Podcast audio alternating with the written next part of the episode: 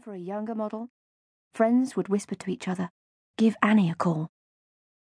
She could make her clients look smarter, cleverer, three inches taller, three inches narrower, five years younger, sexy, current, informed, and part of the game again.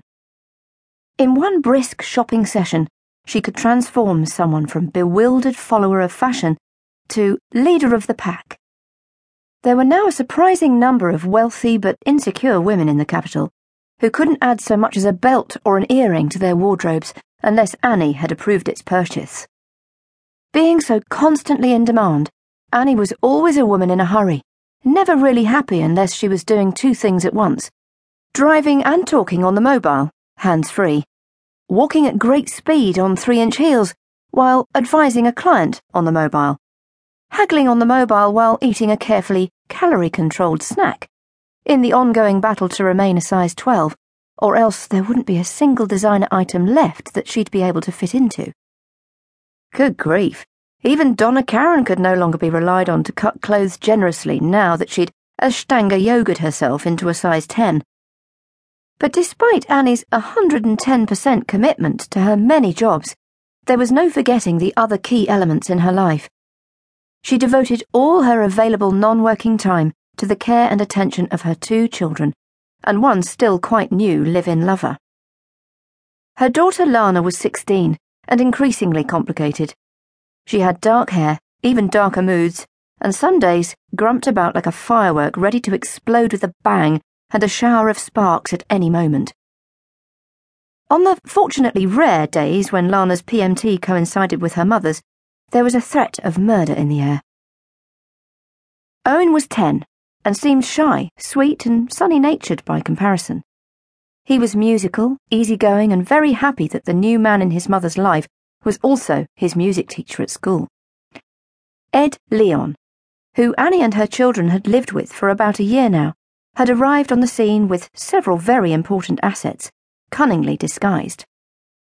A curly tangle of unruly hair concealed surprisingly warm blue eyes.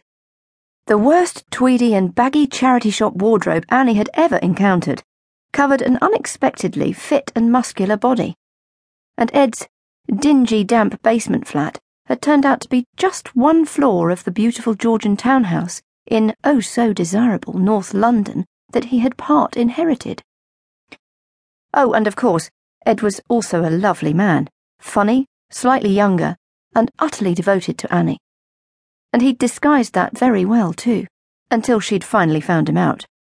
As a woman who could never resist a project, Annie had spent considerable time renovating both Ed and the townhouse. She had sold up her own beautiful home, raised an enormous mortgage, and bought a share of the house so that they could all live there together. The house was slightly easier to renovate than Ed, who was strangely attached to his old clothes and outraged at the price tags on the things Annie wanted him to wear. The house had offered less resistance. It hadn't complained. It hadn't blurted out things like, You want to spend how much on reflooring my bathroom in solid walnut? But I know where I could get a nice bit of lino for buttons. The house even seemed grateful for Annie's devotion to it. Whenever she returned, she felt it twinkle back at her and welcome her in. The glossy wooden floorboards shone.